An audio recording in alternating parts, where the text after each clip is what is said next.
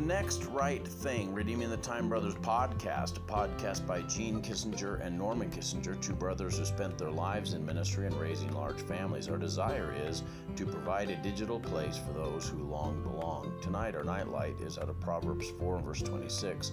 Ponder the path of thy feet and let all thy ways be established.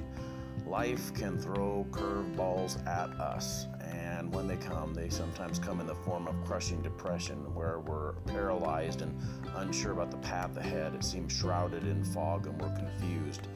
And then we, we lose the ability to have the energy to do the right thing. And one of the things that I've found in those situations is a very simple strategy: just do the next right thing. God says to boast not thyself of tomorrow, for thou knowest not what a day may bring forth. That means to focus on today.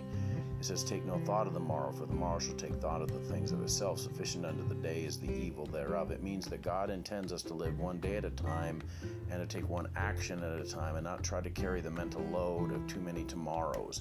And so just do the next right thing has helped me in times when depression was trying to crush me. Now, it might seem very simplistic to you, but this is a powerful tool that you can use. You don't have to do some next grand, massive gesture. Instead, just focus on doing the immediately doable, the actionable thing that's within your reach.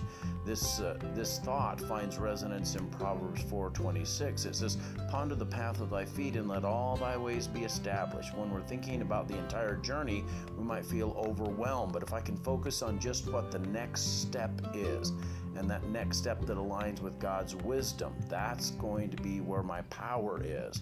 And so when we're when depression hits you, and just doing the next right thing is, it might be getting out of bed, it could be brushing your teeth, taking a walk, reading your Bible, saying a prayer, um, visiting a shut-in, I mean, something to break that cycle of inaction and reclaiming uh, God's control over your life.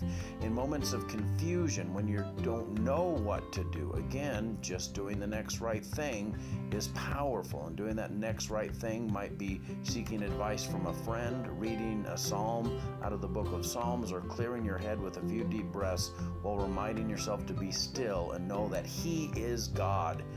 It creates clarity, it provides action, so it's just powerful. The next time you feel lost or overwhelmed or paralyzed, remember, just do the next right thing.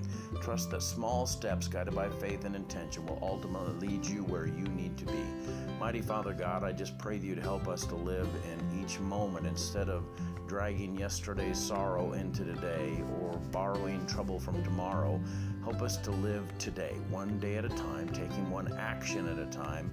And over the course of many days and weeks and months and years, we'll have lived a life of following you and your word and your spirit. Give us your strength, God, in Jesus' name. Amen.